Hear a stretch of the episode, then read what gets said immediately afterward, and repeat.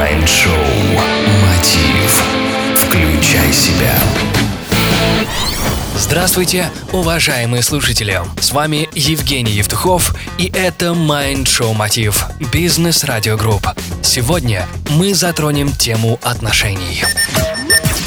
Исследование психологов доказало, что, знакомясь с новым человеком, в вашей жизни вы в первые 4 секунды воспроизводите на него самое сильное, первое впечатление. Это подсознательное восприятие. Более осознанно, за 4 минуты, вы составляете 80% представления друг о друге. Вы решаете, будете ли его слушать или же дадите отказ. И первое, что обычно происходит, это рукопожатие. Именно оно создает первое впечатление и может повлиять на решение в дальнейшем. Через рукопожатие передается один из трех типов возможных взаимоотношений.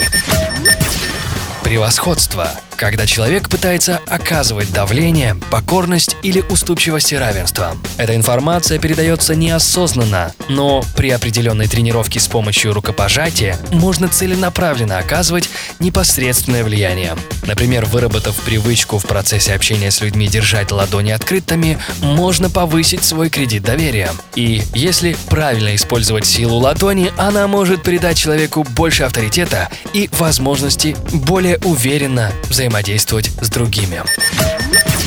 Итак, чтобы придать рукопожатию доминирующее значение, захватите руку другого человека таким образом, чтобы ваша ладонь была развернута вниз относительно руки другого человека. Когда ладонь повернута вниз, в вашем жесте немедленно появляется оттенок начальственности. Тем самым вы сообщаете ему, что вы хотите быть лидером или доминировать в процессе общения. Если вы наоборот хотите проявить покорность и отдать инициативу другому человеку, просто разверните ладони вверх. Положение ладони вверх – доверительный, не угрожающий жест.